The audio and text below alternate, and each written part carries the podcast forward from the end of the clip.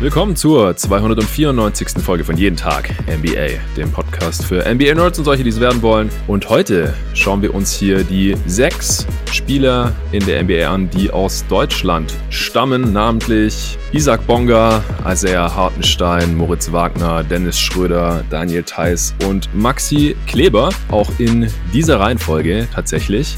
Und dafür habe ich mir mal wieder den Julius Schubert reingeholt. Herr Julius. Hi. Die Hörer sollten dich ja mittlerweile kennen. Wer es noch nicht tut, du hast in allererster Linie einen super NBA- und Basketball-Analyse YouTube-Channel, der heißt Just a Kid from Germany. Außerdem schreibst du mittlerweile auch für die Five. Also in der Hinsicht sind wir jetzt auch Kollegen. Wir waren auch schon mal mhm, ja. Kollegen bei gotoguys.de. Da hast du Draft-Profile geschrieben, als ich die Seite noch kommissarisch weitergeleitet habe. Außerdem bist du nicht nur hier bei Jeden Tag NBA ab und zu mal Gast, sondern auch regelmäßiger Gast bei André Vogt und God Next. Und du haust natürlich unter anderem auch immer wieder Videos raus über die deutschen NBA-Spieler. Es ist natürlich so, dass die deutschen Spieler in Deutschland ein gesteigertes Interesse erfahren. Äh, ich persönlich handhabe es jetzt so, dass ich jetzt nicht mehr oder weniger über diese Spieler spreche, als es ihre Leistung verlangt, sage ich jetzt einfach mal. Also ich halte einfach grundsätzlich nicht viel davon, über Spieler nur zu sprechen, weil sie aus einem bestimmten Land stammen. So handhabe ich das persönlich halt. So müssen sich halt durch Leistung empfehlen im Grunde. Auf der anderen Seite verstehe ich das natürlich, dass da ein größeres Interesse vorhanden ist, auch unter meinen Hörern und auch unter den jeden Tag NBA Supportern. Und deswegen kamen halt auch gerade bei den Answering Machines immer wieder Fragen, ja, kannst du nicht mal was über die deutschen Spieler machen oder wie macht sich eigentlich dieser und jener Spieler? Und äh, in der Answering Machine war mir das dann ein bisschen zu kurz. Ich will jetzt auch nicht einen eigenen Pod über einzelne Spiele hier machen. Deswegen habe ich gesagt, komm, wir packen jetzt kurz vor Ende der Regular Season nochmal alle sechs deutschen NBA-Spieler in einen Pot und dafür hole ich mir den Julius rein, weil der sich eben auch mal wieder ausgiebig mit diesen Spielern beschäftigt. Vor allem, weil die Videos ja dann auch immer ganz gerne auf YouTube geguckt werden, oder? Ja, das stimmt. Videos von deutschen Spielern werden immer äh, sehr gerne angeschaut. ja, wir haben heute keinen Sponsor und äh, Shoutouts gibt's auch nicht. Deswegen würde ich sagen, wir steigen direkt ein. Also wir wollen im Prinzip einen kurzen Überblick immer geben, dass alle Hörer auf dem aktuellen Stand sind, äh, wo die Spieler spielen natürlich, was die gerade so leisten, wie die Saison so gelaufen ist, äh, auch nochmal so Stärken und Schwächen kurz abbilden und was man da vielleicht in der Zukunft noch erwarten kann, denn es geht ja auch alles von bis. Wir haben jetzt natürlich aktuell keinen Spieler auf dem absoluten Superstar und NBA-Champion, MVP-Niveau, auf dem äh, unser guter Dirk Nowitzki jahrelang, jahrzehntelang agiert hat und auch auf dem All-Star-Niveau jetzt leider nicht. Aber wir haben auf jeden Fall durchaus solide NBA-Spieler, Starter, Backups und im Prinzip kann man diese sechs Spieler in zwei Altersklassen einteilen. Im Prinzip haben wir einmal so die etwas älteren, die jetzt aktuell so in ihrer Prime sind, Schröder 27, Thais 29 gerade geworden. Äh, Schröder wird noch 28 dieses Jahr und Maxi Kleber mit 29, der ist der älteste Deutsche in der NBA. Und dann haben wir noch die drei Jüngeren, die sind alle Anfang 20 mit äh, Isaac Bonga, der erst im November 22 wird. Also Herr Hartenstein, der gestern 23 geworden ist. Herzlichen Glückwunsch nachträglich. Und Moritz Wagner, der vor zehn Tagen 24 geworden ist. Auch hier kann man, glaube ich, noch nachträglich Glückwunsch aussprechen. Aber der größere Glückwunsch bei Moritz wahrscheinlich eher, dass er jetzt nochmal bei einem NBA-Team untergekommen ist, nachdem die Celtics ihn ja entlassen hatten ist er jetzt bei den Orlando Magic noch am Start und spielt da auch sehr, sehr viel. Da kommen wir nachher zu. Aber erstmal Isaac Bonga, der ist nach wie vor bei den Washington Wizards. Da wurde er ja zusammen mit Wagner hingetradet in der vorletzten Offseason ist ein äh, Flügelspieler, 6'9, äh, lange Arme, äh, spielt leider diese Saison sehr, sehr wenig, vor allem im Vergleich zur Vorsaison, liegt auch nur so ja, zwei Punkte, knapp zwei Rebounds und weniger als ein Assist auf in elf Minuten pro Spiel, hat auch nur 40 Spiele gemacht, also ist auch jetzt irgendwie teilweise aus der Rotation komplett rausgefallen, wird gar nicht eingesetzt. Hat einen auslaufenden Rookie-Vertrag, wird danach restricted, Free Agent, das ist auch so ein, ja, sich wiederholendes Thema hier bei den äh, deutschen NBA-Spielern. Viele werden jetzt im Sommer Free Agent, alle bis auf Kleber können Free Agent werden. Da kommen wir dann auch noch kurz dazu. Also auch bei Bonga, der kann sich im Sommer neu orientieren. Ja, wie würdest du denn Bonga erstmal so einstufen? Was für ein Spielertyp ist er? Welche Position äh, spielt er? Wie würdest du das beschreiben? Das Interessante bei Bonga ist, dass er quasi dieser große Flügelspieler ist mit den langen Armen, relativ, relativ schnell und athletisch auch und trotzdem Ballhandling-Fähigkeiten mitbringt. Ähm, mhm. Ich denke, was, was ihn so ähm, charmant gemacht hat, war, dass er diese Rolle eines großen, also zumindest jetzt auf, auf, auf den ersten Blick betrachtet die Rolle eines großen äh, Ballhändlers übernehmen kann, ein großer Point Guard, hat aber leider in dieser Saison jetzt nicht nicht nur einen Schritt, äh, nicht nur keinen Schritt nach vorne gemacht in seiner Entwicklung, sondern hat dann wahrscheinlich eher sogar einen Schritt zurück gemacht und hat mhm. es nicht geschafft, da an diese Leistung anzuknüpfen und auch ähm, da eine feste Rolle zu finden in einem in einem Washington-Team, äh, wo dann Westbrook reingekommen ist. Ja, ich, ich hatte vor über einem Jahr auch damals ein Video zu Bonga gemacht, bin aber eigentlich äh, eher ein bisschen enttäuscht, von dieser Entwicklung in diesem Jahr. Ja, also es sieht zumindest danach aus, dass er sich auf jeden Fall nicht weiterentwickelt hat und vielleicht sogar einen Schritt nach hinten gemacht hat, wie du es gerade genannt hast. Aber du hast auch schon, ich glaube, den Hauptfaktor genannt, wieso Bonga erstens weniger spielt und wenn er gespielt hat, wieso das nicht so gut ausgesehen hat. Ich glaube einfach, dass Bonga in erster Linie nicht spielt, weil du ohne konstanten Wurf und das ist halt das große Problem bei Bonga, einfach in einem Team, in dem Westbrook spielt, mhm. keine Rolle haben kannst. Weil das, ja. ich bin auch erst neulich nochmal ausführlich darauf eingegangen, was so das Problem ist mit Russell Westbrook. Du kannst nicht noch mehr Non-Shooter neben ihn stellen, als ähm, bei den Wizards ist es halt so, dass der Big normalerweise nicht werfen kann, der drauf ist. Und dann kannst du da nicht noch einen Wing drauf haben, neben Westbrook und diesem Non-Shooting Center, der auch nicht werfen kann. So irgendwann ist es einfach zu eng auf dem Feld. Und dann ist Bonga halt wahrscheinlich für die Planung der Wizards nicht wichtig genug gewesen, dass man ihn jetzt trotzdem noch auf Teufel komm raus da irgendwie integriert hat. Das Ding ist halt, dass er, also letzte Saison hat er eine gute Dreierquote gehabt von 35 Prozent, also so ungefähr Ligaschnitt. Aber das hattest du in dem Video auch äh, gut herausgearbeitet, er hat halt, er nimmt halt so wenig Dreier, er hat ja, überhaupt keine ja. Gravity, weil die Defense überhaupt nicht damit rechnet, dass er einen Wurf nimmt und wenn er mal einen nimmt, wenn die dann zu 35 Prozent fallen, ja Gott, dann ist es halt so. Also letztes Jahr hat er unter drei Dreier von den Possessions genommen.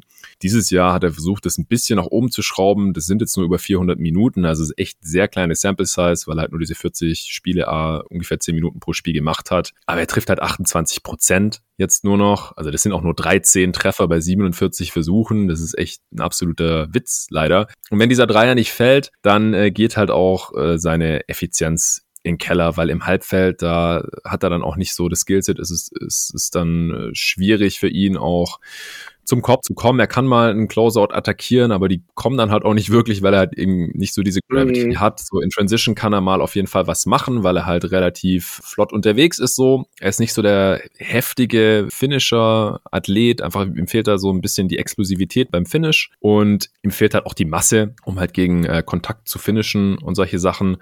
Und auch das Ding, er kam ja irgendwie als so 6'9 Point Guard in die Liga oder das hat man sich vielleicht so ein bisschen erhofft, aber richtig guter Playmaker im Halfcourt ist er er halt auch nicht. Mhm. Also in mhm. Transition kann er mal einen ganz geilen Pass raushauen oder so. Aber das hattest du in dem Video auch ganz gut rausgearbeitet, dass er eigentlich kein Playmaker am Ball ist und dann äh, wird das mit dem fehlenden Wurf oder fehlenden Gravity halt noch zu einem größeren Problem. Ja, wenn du nicht wirklich am Ball für dich selber und andere kreieren kannst, aber halt auch abseits des Balles nicht wirklich funktionierst, weil du nicht wirklich werfen kannst, ist es äh, meistens sehr ungünstig und das wird dann halt noch verstärkt. Du hast es gerade angesprochen, wenn man dann mit jemandem wie Westbrook zusammenspielt, der mehr Spacing um sich herum braucht als 99,9 Prozent aller anderen NBA-Spieler.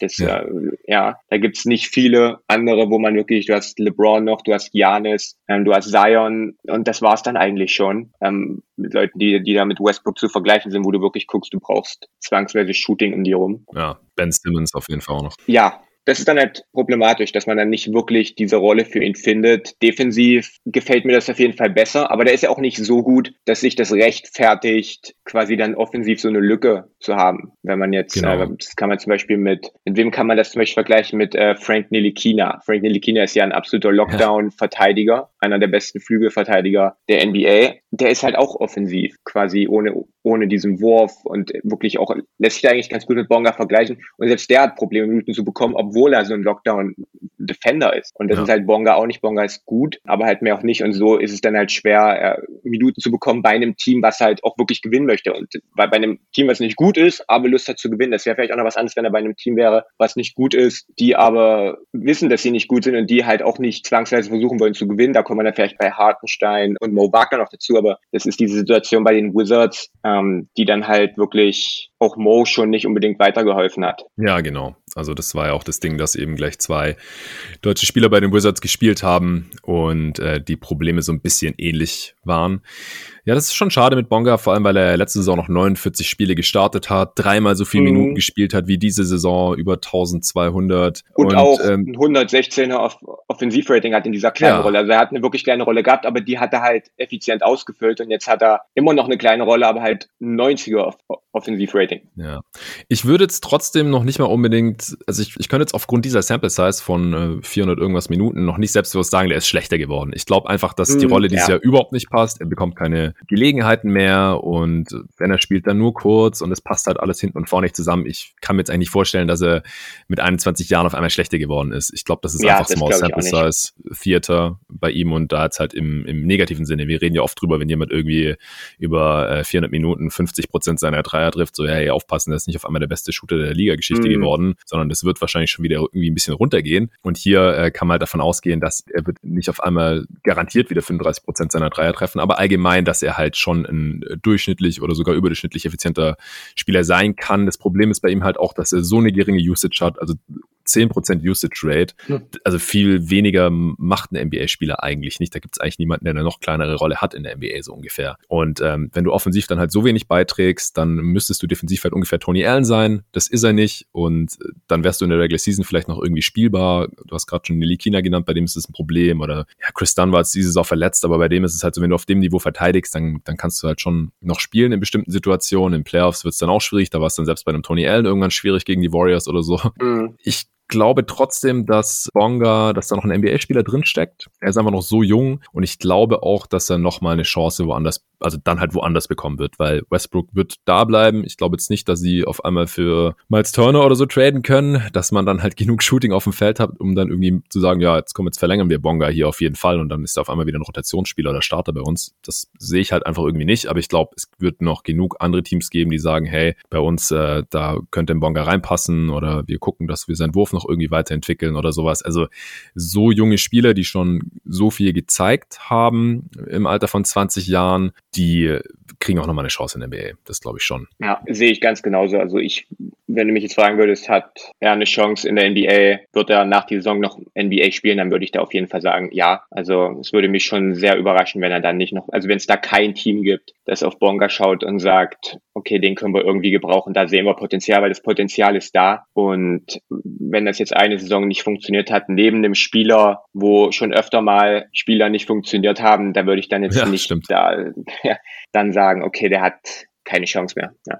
Genau. Gut, dann würde ich sagen, reicht es auch schon zu Bonga. Dann kommen wir zu Isaiah Hartenstein von den äh, mittlerweile Cleveland Cavaliers. Der wurde ja gegen Javel McGee getradet zur Deadline, kam aus Denver, ist ein waschechter Big Man, Seven Footer, einigermaßen kräftig und äh, der hat jetzt auch einen auslaufenden Vertrag, hat allerdings eine Player Option über knapp 1,8 Millionen nächstes Jahr. Also der kann sich wohl selbst aussuchen, ob er dann bei den Cavs bleiben möchte. Da muss man natürlich im Hinterkopf behalten, dass die auch für Jared Allen getradet haben. Der ist ja im James Harden Deal im Endeffekt dann bei den Cavs gelandet und der ist natürlich das deutlich größere Talent als Hartenstein, ähnlich jung und dessen Rookie-Vertrag läuft jetzt auch aus und natürlich wollen die Cavs ihn halten. Und ich denke mal auch, dass sie das tun werden, ist auch restricted, die können alles andere matchen und es wäre einfach sinnfrei, wenn sie ihn jetzt irgendwie ziehen lassen würden. Und dann wäre natürlich klar, wenn Hartenstein bleibt und solange Allen fit ist, ist Allen der Starter und Hartenstein halt dann maximal der Backup. Vielleicht sicher dann der Backup, das wird man ihm dann bestimmt auch irgendwie kommunizieren, wenn es Richtung Free Agency geht. Er war ja jetzt auch während Allen diese relativ langwierige Concussion, also Gehirnerschütterung hatte und deswegen nicht spielen konnte, war er auch zeitweise dann der Starter und hat ein paar richtig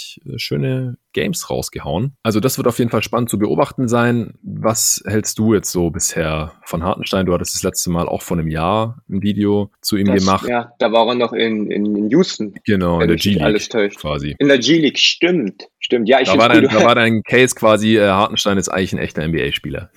ja, ich finde es cool, dass du dir die ganzen Videos nochmal reingezogen hast. Ich erinnere mich nur noch dunkel daran. Ja, du haust ja auch so viel raus. Also. Ja. ja, äh, zu Hartenstein, ich bin begeistert, was ich von ihm in Cleveland gesehen habe.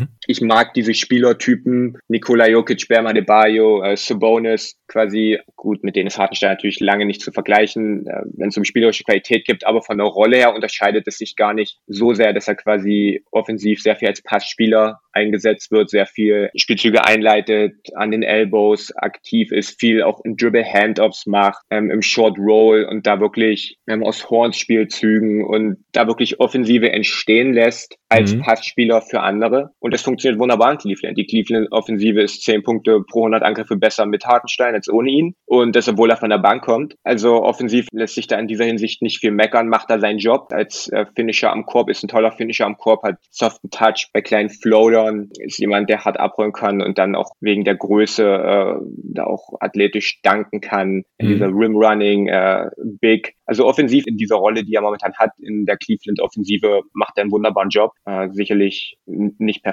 gibt sicherlich auch Lücken in seinem Spiel, wenn wir jetzt dann vor allem auf den Wurf gucken. Aber ich finde es gut, dass er in Cleveland da Freiheiten hat, die er halt in Denver nicht hatte. Ja. ja. von daher lässt sich da nicht viel Negatives sagen über Hartenstein bis jetzt in Cleveland. Nee, nee, auf gar keinen Fall. Also gerade das, das erste Spiel, das war fast schon so eine Draymond Green Statline mit irgendwie fünf Punkten, 14 Rebounds, sieben Assists oder so und seither hat er auch noch ein paar Mal mhm. so sechs Assists, vier Assists und so rausgehauen. Und das sind jetzt auch nicht immer nur irgendwelche Handoffs oder sowas, sondern äh, richtige Laserpässe aus der Zone oder vom Highpost genau. direkt auf den Flügel. Man setzt ihn halt viel in, Hand, in Handoff-Situationen ein, wo man quasi die Caps laufen dann meinetwegen den Pin-Down-Play, wo dann, wo es dann die Möglichkeit gibt, okay, entweder der Spieler holt sich das ab, den Ball dann oben am Handoff oder halt einer cuttet und dann hat er später halt diese wunderbaren äh, Bounce-Pässe, punktgenau. Sehr viele Off-Ball-Screening-Actions der Caps, die dann entweder in Handoffs enden oder halt mit Cuttern oder er kickt dann raus zu freien Werfern. Ja, also das hat mich auf jeden Fall auch sehr beeindruckt. Das ähm, konnten wir vorher noch nicht wirklich sehen, aber er hat jetzt auch noch nicht bisher in seiner NBA-Karriere einfach noch keine besonders große Rolle einnehmen können. Also in Houston hat er einmal acht Minuten pro Spiel gespielt in 28 Spielen. In seiner zweiten Saison waren es nicht mal zwölf Minuten pro Spiel in 23 Spielen und dann in Denver hat er 30 Spiele, aber auch unter 10 Minuten pro Spiel äh, gezockt gehabt, auch äh, reiner Backup. Äh, in Cleveland jetzt halt 18 Minuten pro Spiel. Du hast gerade schon gesagt, er kommt meistens von der Bank, also zwei Spiele hat er gestartet, das war gleich das erste, nochmal irgendwann zwischendurch eins.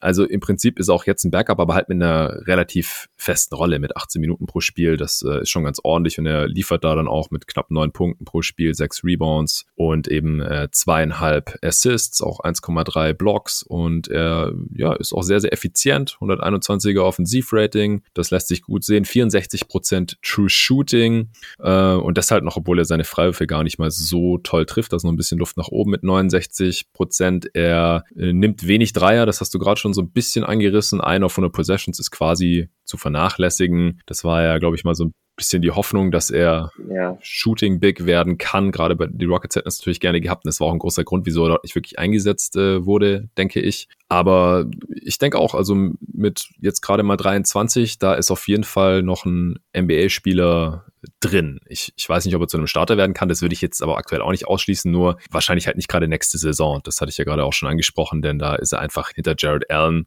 Was denkst du denn, was limitiert Hartenstein gerade noch? Hast du auch irgendwas gesehen, als du jetzt das äh, Tape gescoutet hast, wo du denkst, da ist noch Luft nach oben? Ja, und zwar denke ich, dass es ihn als Playmaker und Passer einschränkt, dass er halt absolut keine ähm, Scoring Gravity hat. Also wenn wir jetzt wieder auf diese Handoffs gucken, ähm, dann hat er vielleicht den Ball oben auf Höhe der Dreierlinie und Gegner wissen dann, dass die Off-Ball-Action dann das ist, was wirklich verteidigt werden muss, weil Hartenstein weder dann in den Wurf geht, mhm. noch wirklich den Ball auf den Boden setzt und dann selber was damit macht. Deswegen hat er da einfach, wenn wir jetzt gucken, bei Carl Anthony Town zum Beispiel, das laufen die Wolves immer häufiger dann auch so etwas, dass man ihn offensiv versucht, in diese Rolle einzusetzen. Und da ist halt immer die Gefahr, dass er sofort abdrückt. Und deswegen kann das natürlich ganz, ganz anders verteidigt werden, als wenn du weißt, dass der Spieler nicht dann selber dribbeln wird oder in den Wurf geht. Ich denke, das schränkt ihn halt schon ein bisschen ein. Mhm. Der Midrange-Wurf, der Dreier, das ist halt wirklich momentan das, wo ich denke, das äh, unterscheidet ihn dann noch von anderen Spielern. Was ich noch sagen wollte, ist, ich sehe ihn wirklich in dieser Backup-Center-Rolle. Man hat das häufig äh, bei diesen Bank-Units, dass dann jemand sehr, sehr wertvoll ist, der diese Offensive organisieren kann, der dann äh, Ballhandling, Playmaking-Aufgaben übernimmt, Spielzüge läuft. Und die hat, wenn wir jetzt auf Cleveland gucken, davon hat Cleveland genug in ihrer Starting Five. Man hat Sex, man hat Garland, die diese Rolle übernehmen können. Und, und das ist dann halt extrem wertvoll, wenn du jemanden wie Hartenstein hast, der von der Bank kommt und dann diese Rolle übernehmen kann in, in kleineren Maße und da das ganze Team organisiert, so ein bisschen. Das ist extrem mhm. wertvoll. Und ich denke, wenn wir dann ein bisschen auf Defense gucken, dass er halt defensiv auch seine Limitation hat. Er ist ein großer mhm. Center, wirklich groß, auch kräftig, was auf jeden Fall hilft, ähm, als Room Protector, als ähm, Post-Up äh, Defender. Aber er hat schon seine Grenzen, wenn es jetzt um Pick-and-Roll-Defense geht, ist jetzt nicht der allermobilste oder, oder hat die schnellsten Füße oder die besten Hände.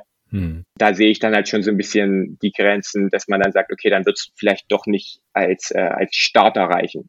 Ja, das kann ich mir schon auch vorstellen. Also das ist in der heutigen NBA, da solltest du, wenn du schon nicht switchen kannst, und das würde ich bei ihm jetzt auch eher ausschließen, mhm. was wahrscheinlich auch in Houston nochmal ein weiterer Grund war, wieso man ihn da nicht so wirklich spielen lassen wollte, dann musst du halt in der Drop Coverage wenigstens äh, sehr, sehr gut sein. Und da, ja, ist jetzt auch noch nicht so das, das furchteinflößendste Hindernis. Ansonsten ist er halt relativ Turnover-anfällig auch. Er passt natürlich auch viel, ist auch bei der Assist Percentage im 93. Percentile als Big, laut Clean Nicholas jetzt mhm. in, in Cleveland. Das ist schon, schon sehr heftig. Also das äh, könnte er zu einer echten Waffe werben oder wenn er das halt so beibehalten kann, dann über eine größere Sample Size.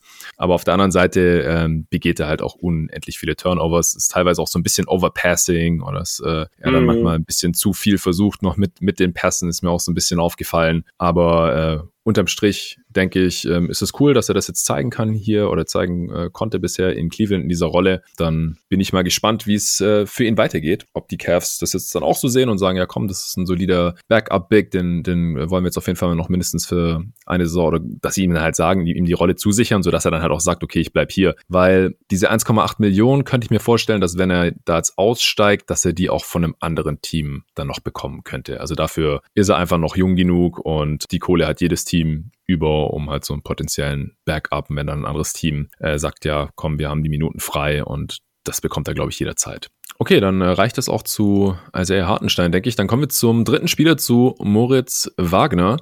Mittlerweile bei den Orlando Magic, nachdem er, wie gesagt, von den Celtics entlassen worden war. Die haben sich noch Jabari Parker reingeholt und sich von Wagner getrennt, nachdem man wohl für ihn äh, keine Rolle mehr gesehen hat. Da kam er ja zur Trade Deadline hin von den Washington Wizards. Auch die hatten schon frühzeitig seine Rookie-Option nicht gezogen. Fürs jetzt folgende Vertragsjahr hätte er noch mal ein Jahr haben können. Das wollten die Wizards nicht und deswegen äh, wäre er jetzt im Sommer sowieso Free Agent geworden und wird das auch nach wie vor werden.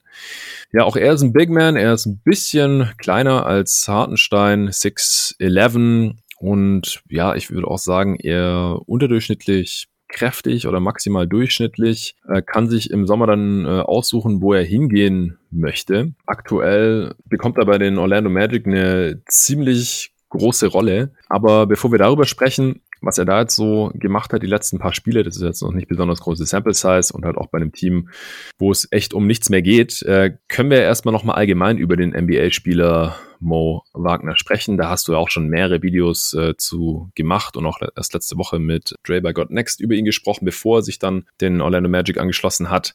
Was würdest du denn sagen, was sind die Stärken und Schwächen von Wagner und wieso wurde er jetzt zuletzt auch so herumgereicht in der NBA? Das Problem, was Moritz Wagner hatte, ist, dass es schwierig ist, eine Rolle für, für ihn zu finden, wenn wir auf Big Man schauen. Da hat man entweder diese Stretch Bigs, die das Feld auseinanderziehen und wunderbar werfen können, oder man hat Bigs, die aus dem Post raus für sich selber und andere kreieren können, oder die brandgefährlich sind als Abroller und Finisher dann am Korb. Und das mhm. Problem, was Moritz Wagner hatte, ist, dass die Rolle, die für ihn angedacht war, oder das, wo man ihn quasi drin gesehen hat, in dieser, in dieser Stretch Big Rolle, jetzt jemand, der das Feld auseinanderzieht, der werfen kann, der, der ähm, selber auch ein bisschen äh, Ballhandling Aufgaben übernehmen kann in der Transition, dass er das in Washington nicht so wirklich erfüllen konnte, weil der Wurf einfach nicht gefallen ist. Im Endeffekt, wenn wir auf Moritz Wagner gucken, dann hängt bei ihm extrem wieder davon ab, fällt der Wurf oder fällt der Wurf nicht. Und in Washington ist der Wurf nicht gefallen und er ist auch in seiner ganzen Karriere davor nicht wirklich gefallen. Und das mhm. war so ein bisschen das Problem. Und das äh, kombiniert man halt dann auch mit der anderen Seite des Balles, wenn man sich anguckt, okay, welche Rolle hat er denn defensiv?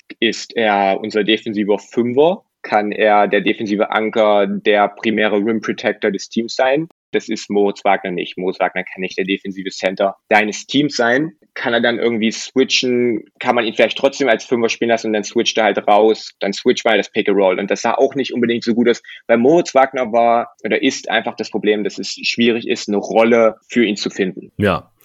Kann ich total äh, nachvollziehen. Ich hatte es hier im Pod auch immer wieder angesprochen, als man halt über die Wizards gesprochen hat oder als dann auch der Trade kam eben zur Deadline und dann hatte ich ja mit David aufgenommen, der hat auch gleich gesagt, so ja, er sieht jetzt eigentlich nicht so die Rolle für Moritz Wagner bei den Boston Celtics. Jetzt bei den äh, Orlando Magic, da trifft er jetzt halt in fünf Spielen, vier davon ist er gestartet, acht seiner 20 Dreier, das sind 40 Prozent und wenn er das halt einigermaßen halten könnte, dann äh, mhm. könnte man halt dieses offensive Problem direkt abhaken. Er trifft auch 19 seine 21 Freiwürfe, das sind 90 Prozent. Das ist auch 10 Prozent besser als bisher in seiner Karriere, weil, also jemand, der 31 Prozent seiner Dreier trifft, der wird nicht wie ein Stretch Big verteidigt einfach. Also ich denke immer noch, dass er höherprozentig treffen kann. Er hat bisher 70 Dreier in der NBA getroffen. Das ist einfach eine sehr kleine Sample Size nach wie vor. Man sagt ja immer so, ab 750 Attempts kann man der Quote vertrauen. Wagner steht jetzt bei 225. Also der kann noch mehr als dreimal so viel Dreier nehmen und dann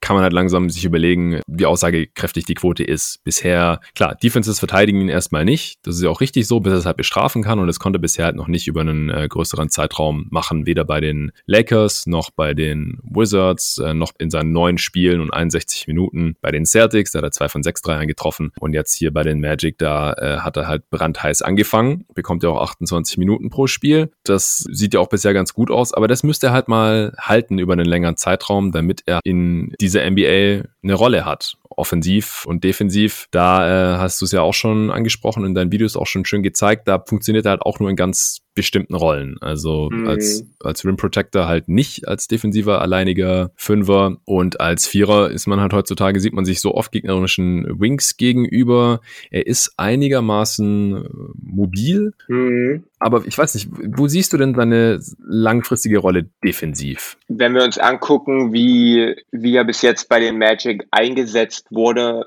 man hat versucht, dass man ihn A, entweder, also dass man versucht, ihn irgendwie in der Weak Side abzustellen, dann ihn reinrotieren lässt als sekundären Help Defender, der dann quasi covert, wenn der Big Man wirklich dann im Pick and Roll involviert ist. Das ist sicherlich eine Rolle, die ganz gut funktioniert, dass man ihn bei dem schwächeren Perimeter-Spieler, dass man ihn da abstellt, dass man, dass man das versucht. Oder halt, was die Lakers damals viel gemacht haben, ist, dass man, weil er halt wenn du, wenn du der Verteidiger des Spielers bist, der in der Weak Side steht, dann bist du halt derjenige, der reinrotiert und dann am Korb quasi hilft, den Korb zu beschützen, als zweiter mhm. Mann. Und das war halt was, wo okay ist, aber halt auch nicht wirklich gut, weil Mo Wagner ist kein wirklich physischer, großer Spieler, der wirklich dann auch da am Korb einen ganz, ganz großen Einfluss auf das hat, was da passiert. Und deswegen hat man quasi versucht, dass er der, der First Pass Defender war. Das heißt, mhm. quasi einer hilft rein und dann nimmt Mo Wagner den ersten Pass, der rausgespielt wird, in die Weakside, entweder in die Ecke oder quasi dann auf den Flügel. Und das hat er ganz gut gemacht, indem er da Closeouts attackiert hat, indem er dann auch ins 1 gegen 1 gegangen ist, halt gegen diese schwächeren äh, Flügelspieler oder auch größere Wings, die jetzt nicht zu schnell für ihn sind, aber auch nicht zu physisch dominant. Und das war etwas, wo Moritz Wagner funktioniert hat. Ich denke, dass seine Rolle eher ist, dass er,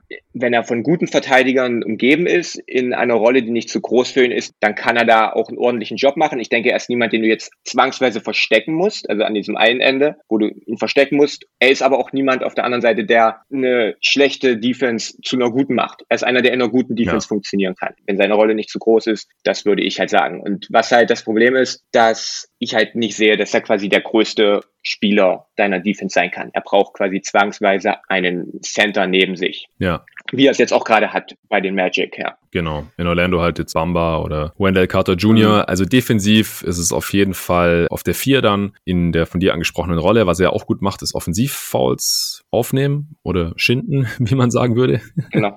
ja. Aber genau. das hattest du auch mal ganz schön dargestellt, ja. dass es so ein zweischneidiges Schwert ist. Genau. Da sieht man halt so ein bisschen seine äh, Smartness, seine Cleverness in der Defense.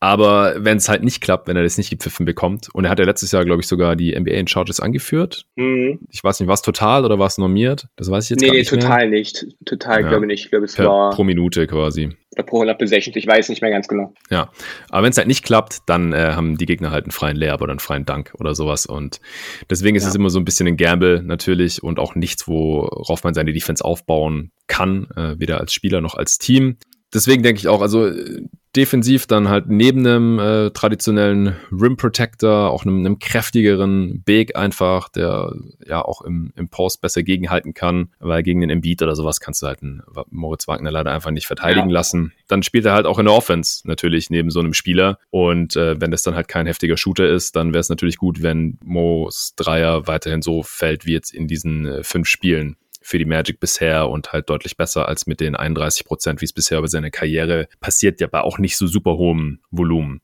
Also da äh, mhm. steht und fällt seine Karriere wahrscheinlich einfach auch mit dem Dreier. Ja, die 40 Prozent, die er bisher trifft, schön und gut, freut mich wirklich. Aber was mich wirklich äh, noch viel mehr freut, ist, dass das Volumen auch wieder in die Richtung geht, wo es damals bei den Lakers war. Damals hat er 8 Dreier genommen pro 100 Angriffe, hat es zwar überhaupt nicht getroffen, 28,5 ja. Prozent. Aber er hat zumindest nicht gezögert und er hat die Würfe genommen. Das war schon mal ein gutes Zeichen. Dann ist es runtergegangen auf 4,5 pro 100, also fast halbiert. Dann 5,6 pro 100. In diesem Jahr 5,2 mit Washington und dann 4,8. Ja, es war immer so um die 5 jetzt ja. äh, bei seinen letzten paar Stationen. Und jetzt ist er wieder bei 7 und das ist schon mal ein super Zeichen, dass er die Würfe genau. nimmt und versucht sie zu treffen, indem man zum Beispiel man, die Magic laufen super viel Pick and Pop mit ihm. Er ist immer wieder dann am Ende von irgendwelchen Passstaffetten und nimmt dann auch diesen Wurf und das ist schon mal das richtig gute Zeichen. Er kann werfen und wenn da das Selbstbewusstsein kommt und der Platz da ist und er dann auch sieht, dass die Würfe reingehen, dann ist es, denke ich, was, worauf man zukünftig aufbauen kann. Ja, wie ich es am Anfang gesagt habe, es hängt mehr oder weniger alles davon ab, ob er den Wurf trifft oder nicht. Wenn er ihn trifft, wenn er ihn so trifft und so nimmt, dann denke ich, kann er da auch eine feste Rolle haben, feste Minuten bekommen, so wie es momentan ist. Wenn nicht, sehe ich das eher problematisch, weil halt auch in anderen Bereichen da jetzt nicht die ganz, ganz großen Stärken da sind. Ja,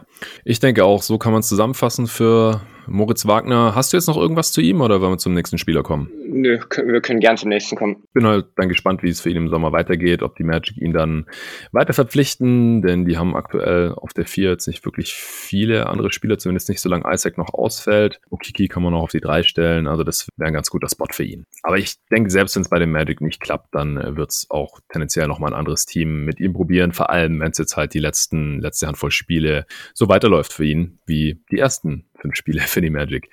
Der nächste Spieler hier ist Dennis Schröder von den Lakers, wird Ende diesen Jahres 28, ist äh, Guard, äh, 6'3 groß, absolutes Leichtgewicht, legt jetzt die Saison so 16, 4 und 6 auf, rund im Schnitt in über 32 Minuten pro Spiel. Das ist ein Career High tatsächlich, ist auch im Contract Year, hat vielleicht der eine oder andere mitbekommen, dass er neulich auch eine Contract Extension über vier Jahre von den Lakers ausgeschlagen hat. Die ähm, konnten ihm nicht mehr anbieten als 84 Millionen jetzt bei einer vorzeitigen Verlängerung. 84 Millionen über vier Jahre, also über 20 Millionen Millionen pro Jahr und er hat es abgelehnt. Jetzt wird er im Sommer unrestricted Free Agent, also scheint sich seiner Sache da ziemlich sicher zu sein, dass er einen noch größeren Deal bekommen kann. Ja, äh, gucken wir mal denn seine Saison ist bisher ja nicht die nicht die beste Regular Season. Die vorige bei den Thunder, die war schon besser, da war aber auch in einer anderen Rolle. Da kam er von der Bank als Sixth Man. Du hattest auch ein Video gemacht gehabt, wieso er einer der besten Sixth Man der Liga ist und wie er sich weiterentwickelt mhm. hat und mhm. so. Aber er war halt auch nicht der der Starting Point Guard von einem Contender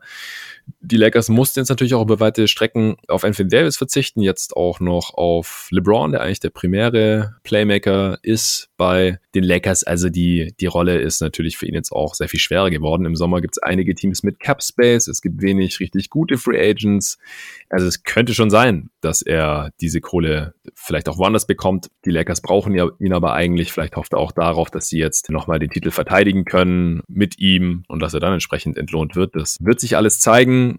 Schröder ist ein sehr flinker Guard, einer der schnellsten der ganzen Liga, würde ich sagen. Schneller mhm. Antritt und auch in der Defense hat er das ab der letzten Saison dann immer mehr gezeigt. Also er ist so ein, mhm. ja, so ein Waterbug On-Ball Defender, sagt man auch, also der wie so ein Wasserläufer sich halt bewegen kann ähm, und vor anderen äh, Guards bleiben kann. Wie gesagt, er ist halt nicht der kräftigste und kann da dann auch mal overpowered werden. Er ist offensiv ein bisschen inkonstant, finde ich. Und jetzt gerade auch in dieser Saison, wo er weniger Scorer war. In OKC hat er ja auch viel neben Chris Paul gespielt und auch mhm. neben SGA. Da war er dann oft eher so der Scorer von der Bank. Da war er effizienter als jetzt als Playmaker. Und gerade halt ohne LeBron äh, war er sehr viel mehr Playmaker und da ist dann halt auch die Effizienz ein bisschen in den Keller gegangen. Äh, du hattest vor der Saison auch ein Video gemacht, warum du den Trade für Dennis Schröder zu den Lakers für gut hältst und was du dir von ihm erwartest und wie er den Lakers weiterhelfen mhm. wird und so mhm. weiter. Wie würdest du das jetzt, du schaust ja auch sehr viel Lakers, weil du auch genauso wie ich ein großer LeBron James Fan bist und dadurch auch so im Gegensatz zu mir ein bisschen zum Lakers Fan geworden bist.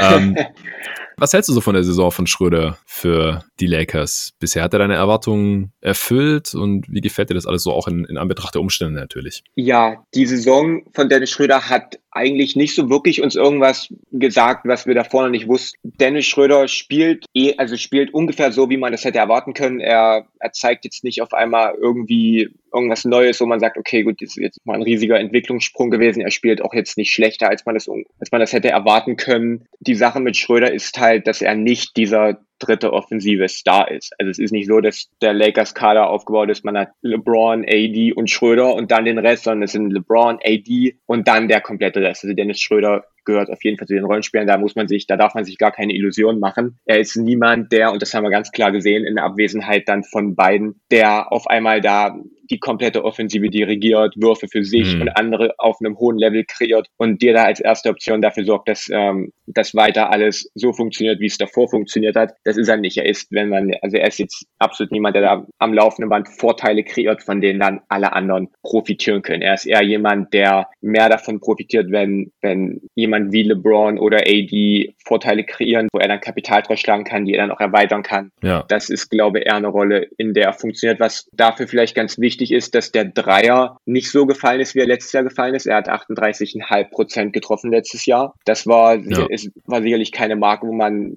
jetzt unbedingt damit rechnen konnte, dass er das jetzt zwangsweise auf jeden Fall wiederholt. Aber er ist halt wieder dahin, wo er halt davor war. Und wenn, wenn Schröder einen seiner Pull-Up-Würfe nimmt, dann hat man halt automatisch beim Gucken so ein bisschen so ein mulmiges Gefühl. Also das ist kein Wurf, wo man jetzt unbedingt will, dass er den immer und immer wieder nimmt.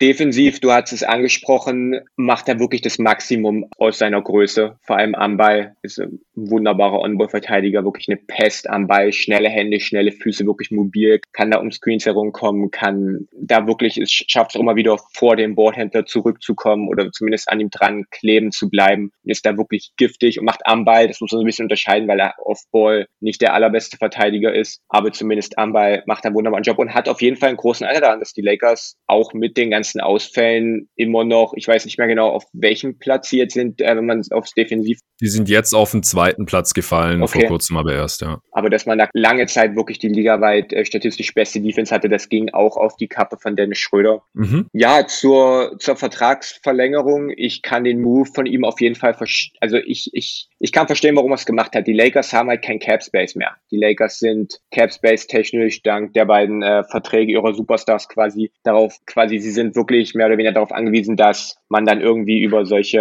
ähm, Bird-Rechte, die man ja bei Dennis Schröder hat, dann über, über die Grenze gehen kann. Also man bekommt auf dem freien Markt, denke ich, keinen Spieler von Dennis Qualität in der nächsten Free Agency. Und deswegen hat, denke mal, Schröder so ein bisschen darauf gepokert, dass er weiß, dass die Lakers quasi nicht wirklich Alternativen haben, weil nur, nur mit ihm und nur mit seinen Bird-Rechten können sie quasi ähm, ihrem Point Guard das Gehalt bezahlen, was sie als Schröder bezahlen können. Mhm. Von daher kann ich das auf jeden Fall äh, verstehen. Es ist eine schwierige Saison für die Lakers. Viele neue Spieler, ähm, viele Ausfälle, vor allem wenn die beiden besten Spieler ähm, ausgefallen sind. Ähm, viele Spieler, die Minuten erwarten ähm, in so einem tiefen Team. Ja, das ja. wäre jetzt so mein Eindruck von Schröder. Also er, er pokert halt im Prinzip, dass er für die Lakers unverzichtbar ist und dass mhm. sie ihm dann auch 25 Millionen pro Jahr zahlen oder sowas, bevor sie ihn halt verlieren. Ja. Äh, solange es jetzt keinen Spieler gibt, der irgendwie annähernd an Schröder rankommt, den man für die Mid-Level-Exception bekommen könnte, mhm. wie, also es gibt jetzt, wie gesagt, nicht so viele tolle. Es gibt halt Kyle Lowry, wenn der sagt, hey, ähm, gib mir 30-3 und ich komme, dann wird es schwierig für Schröder 25 Millionen mhm. von den Lakers zu bekommen. Ja? Oder äh, Spencer Dinwiddie oder sowas. Ich meine, der will jetzt wahrscheinlich mehr, wenn er aus dem Vertrag aussteigt, denn der hat ja schon äh, irgendwas um den Dreh an garantierten Gehalt. Ich glaube sogar mehr. Ich glaube eher so 15 Millionen oder sowas. Hab's gar nicht vor selbst, mir. Aber denkst du, wenn Lowry sagt 30-3 in dem Alter, dass die Lakers das dann vorziehen, Schröder gegenüber? Ich glaube schon, weil Lowry ist halt in LeBrons Alter und ich glaube halt, dass Lowry diese Saison der bessere Spieler ist als Schröder und auch nächste ja, Saison sehr wahrscheinlich noch der bessere Spieler sein wird. Vielleicht in zwei Jahren oder so. Es kommt halt drauf an, wie schnell wird Lowry schlechter und ist bei Schröder noch was drin. Der ist jetzt halt auch schon in seiner Prime, davon nicht vergessen. Der mhm. spielt vielleicht jetzt gerade schon seine beste Saison oder die nächste oder vielleicht dann die übernächste. Das ist dann halt so die Abwägung. Aber wenn halt Lowry nur die Hälfte oder weniger als die Hälfte von Schröder kostet, dann, mhm. ähm, dann würde ich mich für Lowry entscheiden, wenn ich nächstes Jahr ja. nochmal um die Championship mitspielen möchte und dann, wenn äh, LeBron irgendwann aufhört oder Lowry dann schlechter wird oder sowas, dann hat man ja auch wieder Cap Space und dann kann man äh, ja nochmal gucken, dass man einen anderen Point Guard in ADs Alter findet oder einen noch jüngeren. Also das wäre vielleicht halt noch so die andere Überlegung, ja, wenn man jetzt recht. Schröder langfristig hält,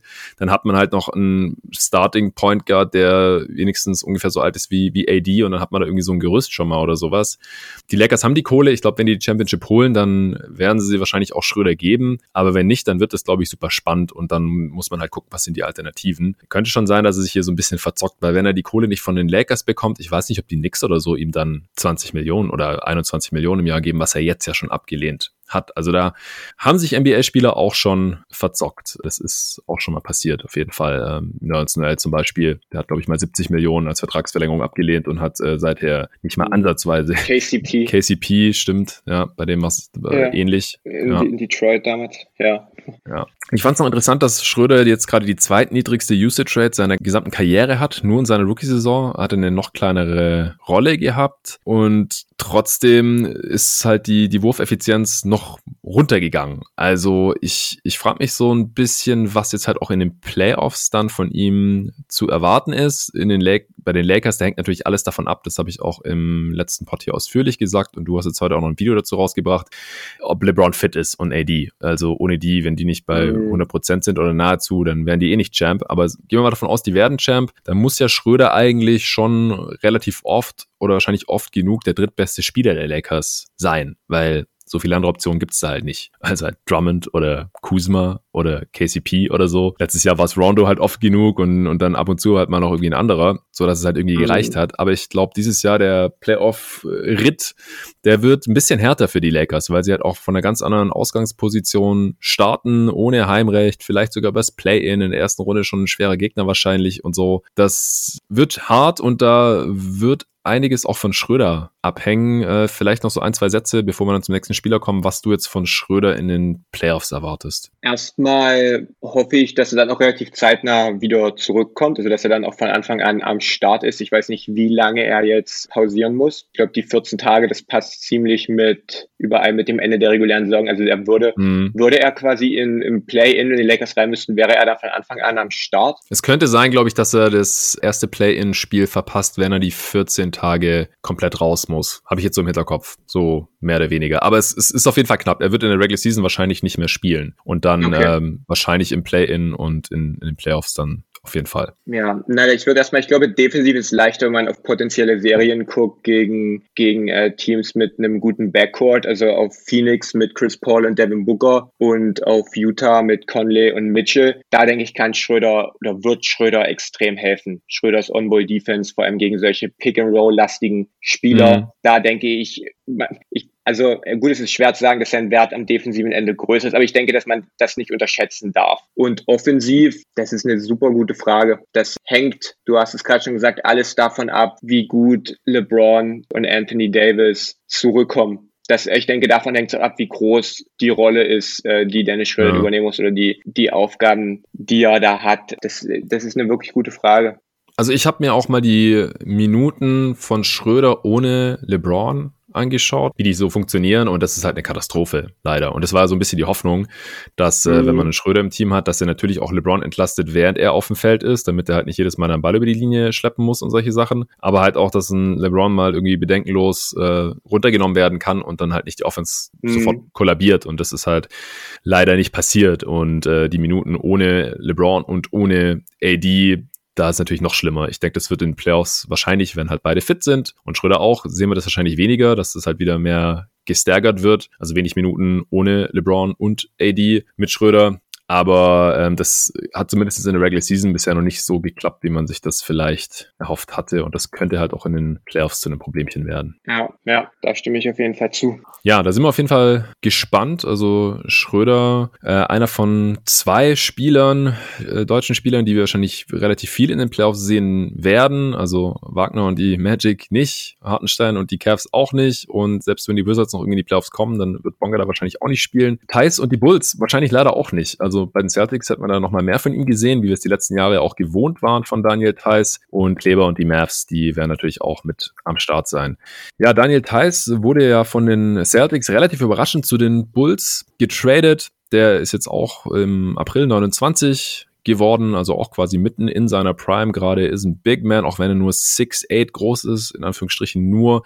Er ist halt relativ kräftig, für diese Größe, kann deswegen trotzdem auf den großen Positionen spielen. Bei den Celtics die letzten Jahre eigentlich auch als reiner Fünfer eingesetzt, daneben eigentlich immer nur irgendwelche Wing-Spieler auf dem Platz gewesen. Dieses Jahr jetzt zuerst bei den Celtics und jetzt vor allem aber auch bei den Bulls häufig noch mit einem weiteren Big, wo er dann quasi auf die vier rutscht, neben Vucevic oder bei den Celtics auch neben äh, Tristan Thompson oder Robert Williams. Er legt jetzt über die gesamte Saison 10 Punkte, 5 Rebounds, 2 Assists auf, so ganz rund. Und auch für ihn ist es ein Contract Year. Er wird auch unrestricted Free Agent, äh, verdient ja aktuell noch 5 Millionen. Ich denke, er kann sich Hoffnung drauf machen, dass er vielleicht ein bisschen mehr bekommen könnte in der Free Agency. Er war in Chicago erstmal äh, Backup Big, aber dann die letzten elf Spiele ist er auch gestartet, neben Nikola Vucevic eben. Er geht so ein bisschen Richtung Stretch Big auch, hat einen soliden Wurf und Touch, aber ist jetzt auch kein elitärer Shooter da, mobiler Defender, aber auch kein ja optimaler Rim Protector, sage ich jetzt mal. Das ist vor allem letztes Jahr dann gegen die Heat und äh, Bam Adebayo offensichtlich geworden. Also einfach aufgrund seiner Größe Größe hat er gegen die ganz großen und athletischen und kräftigen Bigs dann manchmal Probleme. Ja, was hältst du denn so von Daniel Theiss Saison bisher? Du hattest auch ein Video gemacht, es war aber hauptsächlich noch über seine Saison bei den Celtics. Da hattest du ihn ein Star in seiner Rolle genannt. Ein Star in seiner Rolle, genau. Ja. ja. Und äh, die, die Rolle, die hat sich jetzt bei den Bulls auch nochmal ein bisschen verändert. Das gucken wir uns auch gleich nochmal ein bisschen an, aber hau erst mal raus. Ich bin ein riesiger Daniel Theiss-Fan. Ich denke, dass er einer der unterbewertetsten Spieler äh, der NBA ist und das schon seit Jahren, ähm, obwohl er halt nicht die kranken Stats aufweist oder halt auch nicht diese eine große Stärke hat, die sofort auffällt. Thais ist halt jemand, der macht seine Mitspieler besser. Und das ist immer was, das, das sagt mm. man mhm. so, das sagt dann jemand, dann nimmt man das hin, aber Thais, Thais macht wirklich seine Mitspieler besser. Wir erinnern uns an diese Jason Tatum Seals, wo er quasi immer den Defender ähm, weggestealt hat und damit Tatum, der damit große Probleme hatte und teilweise immer noch hat, dann damit den Weg zum Korb ähm, freier zu machen oder frei zu machen. Er ist einer der besten Screener der NBA und hilft damit, äh, vor allem mit seiner, mit seiner genialen Screening-Technik und mit diesen Instinkten und was er da macht, weil ein Screen ist nicht ein Screen unbedingt, sondern da gibt's ja verschiedene ja. Möglichkeiten und da gehört Thais wirklich den allerbesten und hat da Kemba Walker mitgeholfen, vor allem auch äh, Jalen Brown in diesem Jahr immer wieder und er ist wirklich jemand, der findet diese, diese kleinen Sachen in Angriffen, wo er Kapital durchschlagen kann, wo er da ein Screen stellen kann, wo er da einen Vorteil irgendwie sieht sieht und, und hilft damit all diese Stars, die neben ihm auf dem Parkett stehen. Und mhm. was halt dafür wichtig ist, ist, dass man halt diese Chemie auch hat und dass man auch dann eine Weile mit denen schon zusammengespielt hat und dass das alles gut funktioniert.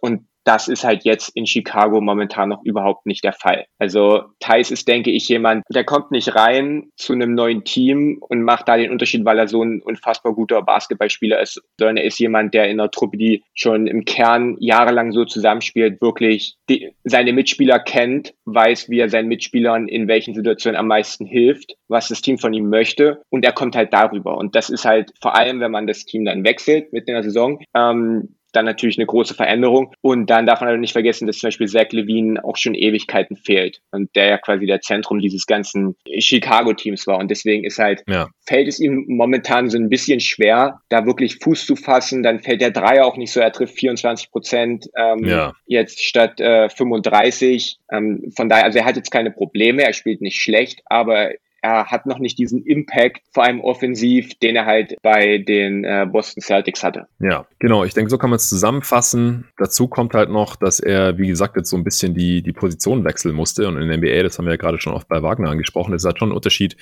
ob man auf der 4 oder auf der 5 äh, verteidigt oder ob man in der Offense ähm, halt die 4 oder die 5 spielt, beziehungsweise halt nochmal neben einem echten äh, Post-Center halt auch spielt, äh, der Vucevic ja schon auch durchaus ist. Klar, der nimmt auch viele Dreier, aber ich glaube, das ist schon noch eine große Umstellung für Daniel Theiss jetzt gewesen hier, dieser Trade. Er spielt mehr bei den Bulls als jemals zuvor. Es ist zwar nur geringfügig, aber ich habe auch das Gefühl, es wird immer mehr. Er hat jetzt auch zuletzt gespielt, 40 Minuten und sowas. Also er spielt fast 25 Minuten im Schnitt. Das ist die letzten Jahre äh, auch ein bisschen mehr geworden und er nimmt auch mehr Dreier als vorher, was halt wie gesagt so ein bisschen äh, diesem Rollenwechsel wohl geschuldet ist mit äh, 4,9 auf 100 Possessions. Das ist immer noch nicht so richtig viel, hat mir vorhin auch bei, bei Wagner schon angesprochen und er hat halt deswegen auch nicht so ganz die Gravity, weil er halt relativ selten diesen Wurf nimmt und wenn er ihn nimmt, dann halt auch noch nicht so super hochprozentig trifft. Er hat in seiner zweiten Saison mal 39 Prozent getroffen bei diesem kleinen Volumen Volumen.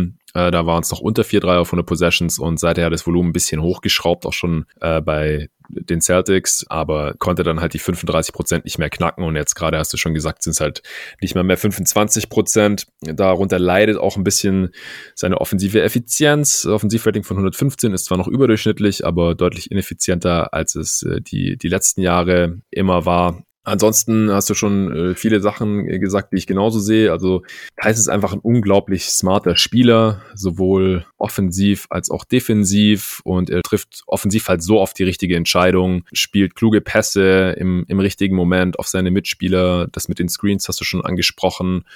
Auch wenn das mit den Seals nach dem Roll halt dieses Jahr teilweise noch mehr abgepfiffen wurde. Da hat sich mhm. David auch drüber aufgeregt, als er noch bei den Celtics war. Jetzt regt sich David drüber auf, dass er das bei den Bulls irgendwie nicht mehr gepfiffen bekommt, beziehungsweise beziehungsweise dass äh, jetzt sehr viel weniger fault als vorher. Ja, ja. Äh, ja, aber das kann halt manchmal auch mit so Teamwechseln und dann anderer Rolle und so einhergehen. Und defensiv sind die Bulls halt eine absolute Katastrophe. So halt auch, wenn Thais auf dem Feld ist und offensiv funktioniert das auch nicht so wirklich äh, mit, mit Thais äh, da auf der 4. Leider, also ich gehe da mit dir mit, ich würde es jetzt gar nicht ihm anlasten. Das Ding ist halt auch, seit Thais da ist, hat, äh, hat ja Zach Levine so viel Zeit im Health and Safety Protocol leider verbringen müssen. Und ja, die, die Bulls, die enttäuschen schon ziemlich. Da hatte ich ja mit Arne auch äh, vorletzte Woche ein Pod so aufgenommen ja, also unterm Strich denke ich auch, dass wir hier gerade nicht so das echte Leistungsvermögen von Daniel Theiss sehen. Eine Frage vielleicht noch, was denkst du denn, was für ihn die bessere Position ist in der NBA? Ist es als alleiniger Big auf der 5 oder neben einem anderen Big dann quasi auf der 4 perspektivisch? Ich denke, es ist mit ihm auf der 5. Also ich äh, kann mir nicht vorstellen, dass es äh, langfristig besser funktioniert, wenn er neben sich noch einen äh, großen Center hat, wie jetzt zum Beispiel in Chicago. Also ich sehe ihn wirklich schon als Fünfer, das was er auch, wo er auch in Boston am besten war. Also diese Lineups mit mit zwei mhm. Big Men, das hat ja überhaupt nicht funktioniert. Also ich denke, dass er besser spielt auf der 5 und dass er auch dem Team mehr hilft auf der 5, weil er halt nicht ähm, dieses, ähm, er bringt nicht genug Spacing, um ja. der Power Forward zu sein. Er bringt nicht, er, er bringt genug Spacing, ähm, um auf der 5 zu spielen, aber ich denke nicht, dass er, ich denke, wenn man mit ihm auf der 4 und dann jemanden auf der 5 spielt, der auch jetzt nicht unbedingt Carl Anthony Towns ist, und das ist nun mal kein anderer, dann, also neben Carl Anthony Towns könnte ich es mir vielleicht vorstellen, dass er auf der 4 spielt, aber ansonsten hat man dann schon zwei Spieler, die jetzt nicht unbedingt die allergrößte Anziehungskraft haben und ich denke auch, dass er viel, viel besser funktioniert, wenn er der, der alleinige Big Man ist. Da kann er sich ähm, als, als Rollman oder halt in Pick-and-Pop-Situationen austoben, wenn ihm auch der Dunker-Spot gehört. Es kommt ja auch immer darauf an, von wem er da verteidigt wird. Wenn er verteidigt wird von einem Center, weil er auf der 5 spielt, dann hilft das, denke ich, bei dem Team auch mehr, weil er halt so viele Screens abseits des Balles stellt und die halt, und die halt Center schwieriger haben, herumzukommen, was diese Steals angeht. Also ich denke wirklich, dass er, wenn er der alleinige Center ist, so wie er es auch in Boston jahrelang war, wo es auch am besten funktioniert hat, dass das seine beste Rolle ist. Ja, ist halt dann die Frage, ob man äh, dann nicht teilweise defensiv ein bisschen zu anfällig ist, halt in bestimmten Matchups und ob man damit dann halt ein äh, Contender sein kann. Und ich glaube, diese Frage haben sich halt zum Beispiel auch die Celtics gestellt und äh, das wird dann halt zu beobachten sein, ob er dann langfristig eher ein Backup-Fünfer ist oder er doch irgendwo als äh, Starting Center halt bei einem sehr guten Team spielen kann. Ich meine, die Celtics waren ja schon sehr gut, aber äh, letztendlich waren sie dann in den Playoffs früher oder später doch immer ein bisschen limitiert. Jetzt nicht nur wegen ihm, aber halt auch ein bisschen aufgrund seiner eigenen Limitationen. Also ich bin auch gespannt, ob er dann in äh, Chicago bleiben wird, wie gut der Fit da wirklich ist, denn dass äh, Vucevic die nächsten zwei Saisons da bleiben wird, das ist klar und das ist mit äh, Thais neben Vuc jetzt bisher zumindest nicht so richtig funktioniert hat. Das ist, glaube ich, auch offensichtlich geworden. Möchte er dann als Backup da bleiben? Was wollen sie ihm da bezahlen? Und äh, auf der anderen Seite ist halt auch die Frage, wenn die Bulls in diesem Sommer doch Cap Space haben möchten, dann müssen sie halt unter anderem auch Daniel Theiss Rechte renouncen, also die Bird-Rechte, mit denen sie ihm halt zahlen können, was sie wollen. Dann muss er woanders hingehen und gucken, wo er seine Kohle bekommt. Aber da mache ich mir bei ihm eigentlich keine Sorgen. Also er hat ja schon jetzt lang genug gezeigt, dass er ein Starter sein kann bei einem sehr guten Team. Ich denke, ähm, so eine Rolle könnte irgendwo offen sein und wenn nicht, dann wird er wahrscheinlich ein High-Level-Backup sein der auch ganz gut bezahlt werden wird. Ja, auf jeden Fall. Gut, dann kommen wir zum letzten Spieler. Das ist der gute Maxi Kleber von den Dallas Mavericks. Äh, wie gesagt, er ist der älteste Deutsche gerade in der NBA. Knapp. Er ist ein bisschen älter als Thais mit 29.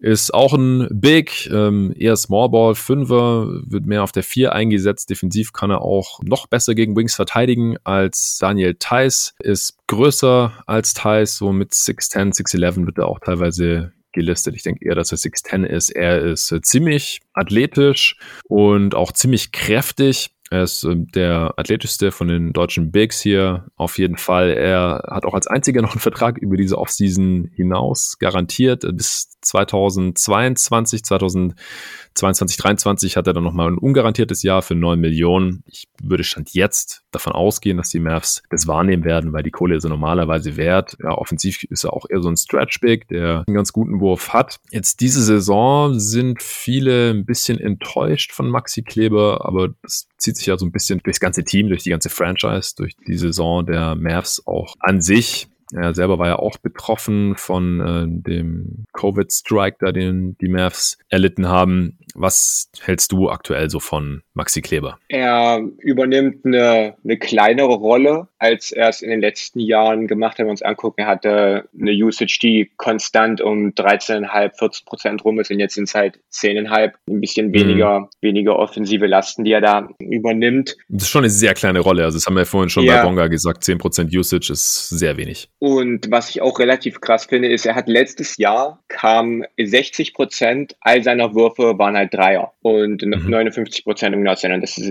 89er Percentile. Und dieses Jahr nimmt er 74 Prozent. Also 74 Prozent all seiner Versuche sind Dreier. Damit rankt er in der 99er Percentile. Man hat quasi Kleber. Man nutzt ihn mehr oder weniger ausschließlich als jemanden, der in der Dreilinie steht und von dort mhm. wirft. Viel Pick and Pop, auch teilweise Offscreen Action, Screen to Screener oder wo er einfach nur einmal quer über übers Feld cuttet und da seine Position wechselt. Also was sein Shooting angeht, spielt er eine überragende Saison trifft ähm, 41,5 Prozent seiner Dreier, ja. ähm, harmoniert da wunderbar mit, mit Luca Doncic. Es gibt, denke ich, wenige ähm, Bigmen in der NBA, die so tolles äh, Spacing liefern wie Maxi Kleber. Von daher bin ich ein bisschen überrascht, was du gerade gemeint hast, dass äh, Leute da enttäuscht sind. Ich denke mal, es richtet sich dann eher auf, auf das Team im Allgemeinen und vielleicht, dass seine Rolle zu klein ist, dass er vielleicht einfach mehr machen könnte. Aber das, was er macht, macht er eigentlich ziemlich gut. Defensiv wie offensiv war jetzt zumindest mein Eindruck.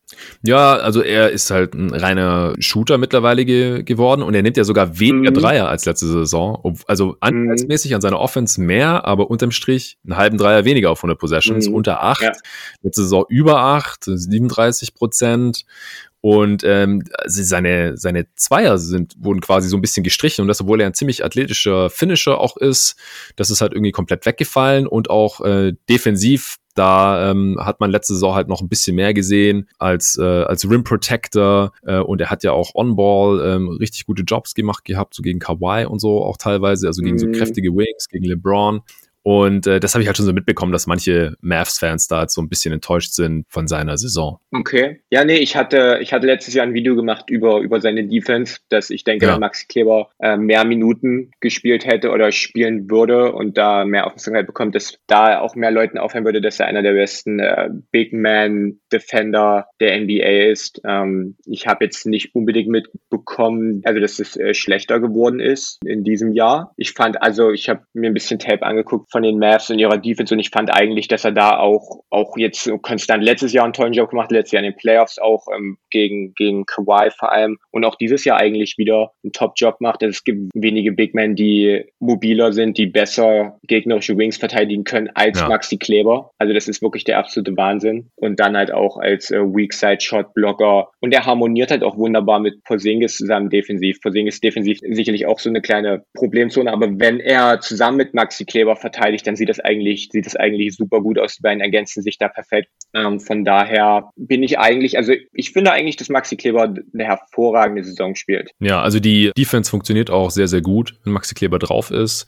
Äh, vielleicht lassen sich die Leute da auch so ein bisschen von seinen äh, Shot-Blocking-Zahlen blenden, weil die sind halt echt runtergegangen. Da hat er die letzten Jahre ja so, so um die vier Prozent der gegnerischen Würfe geblockt. Mittlerweile sind es nur noch 2,4. Aber das ist ja mhm. nicht immer äh, gleich zu setzen mit, äh, mit, mit jetzt guter Defense. Allgemein glaube ich, dass einfach seine Athletik ein bisschen gelitten hat. Ich weiß nicht, ob das jetzt schon ein bisschen am Alter liegt, denn die athletische Prime, die ist ja eher so mit Mitte 20 und er ist jetzt halt schon 29. Kann sein, dass er da einfach schon ein bisschen was verloren hat. Kann sein, dass es an Covid liegt, was wir natürlich nicht hoffen wollen, aber halt auch nicht ausschließen können.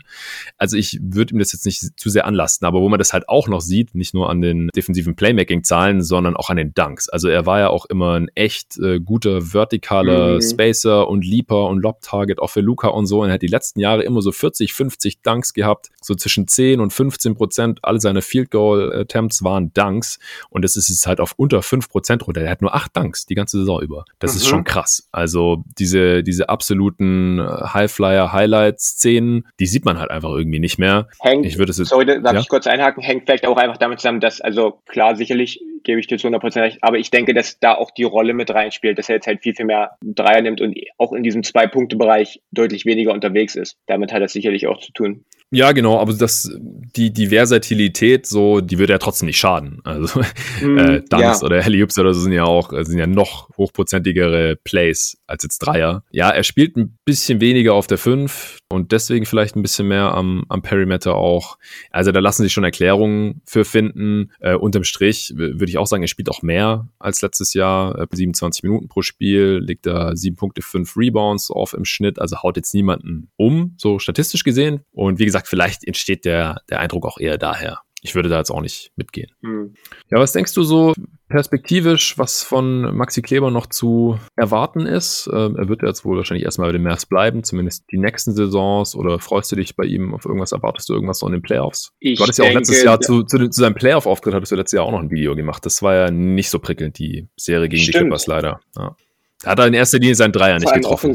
Ja, genau, ja. das ist das ist es halt. Wenn du einen Spieler hast, bei dem drei Viertel seiner Versuche Dreier sind, dann muss der halt fallen. Und wenn er nicht fällt, dann ist es halt problematisch. Und es war halt auch letztes Jahr in den Playoffs so, dass Kawhi ähm, vor allem auch in dieser Serie einfach, den konntest du so gut verteidigen, wie du wolltest. Und Maxi Kleber hat den so gut verteidigt, wie man es eigentlich nur konnte im einzigen Und er hat trotzdem die Würfe getroffen. Von daher war da ähm, das nicht so ein glücklicher Playoff-Auftritt von Kleber. Ja, mhm. ich denke, also ja, solche, solche Vorhersagen oder solche ähm, was, was ich mir so ein bisschen erwarte, das ist ähm, ein bisschen äh, schwierig. Ich denke, dass Klar. er den Maps noch lange Zeit erhalten bleibt, weil er halt auch da in der Situation ist, neben Luca. Luca kann von ihm profitieren, er kann von Luca extremst profitieren. Ich denke, dass wir in den Playoffs, was wir gegen die Maps sehen werden, ist, dass Luca noch viel, viel häufiger gedoppelt und getrappt wird und da werden sich dann noch mehr Freiräume für einen Maxi Kleber aufmachen. Also ich denke nicht, dass es daran scheitern wird, dass er zu wenig freie Würfe bekommt oder zu wenig Möglichkeiten, dann Closer zu attackieren oder vielleicht auch für Lobs. Ähm, ich würde mir wünschen, dass man ihn nicht exklusiv als Werfer einsetzt, weil du hast es angesprochen, dafür kann er halt auch zu viel selber, wenn er halt quasi abrollt, ähm, ja. wenn er näher am Korb eingesetzt wird. Also dass er da rein exklusiv jemand ist, den man hinter der Dreierlinie abstellt und dann, also nicht abstellt, aber den man da, den man dort einsetzt. Ähm, da könnte man sicherlich vielseitiger werden und mehr Dinge mit ihm machen, aber das hängt dann von den Coaches ab. Genau, das würde ich mir so ein bisschen wünschen. Ja,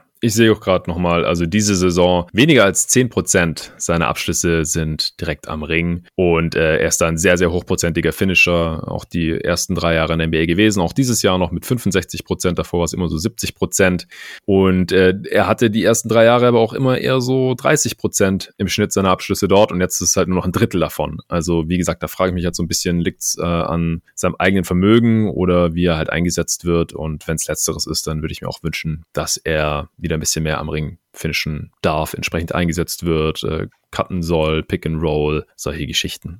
Aber gut, ich denke, das reicht jetzt auch zu Maxi Kleber und allgemein zu den sechs deutschen NBA-Spielern. Äh, hat mir mal wieder riesen Spaß gemacht mit dir, Julius. Vielen Dank, auch, dass ja. du hier deine Expertise eingebracht hast. Wenn ihr es noch nicht tut, dann checkt auf jeden Fall den YouTube-Kanal aus, Just a Kid from Germany und äh, folgt ihm auch auf Twitter at just a kid from G in dem Fall. Ich habe ich hab drei weniger Twitter-Abos als du. Das oh, ja, dann auf keinen Fall.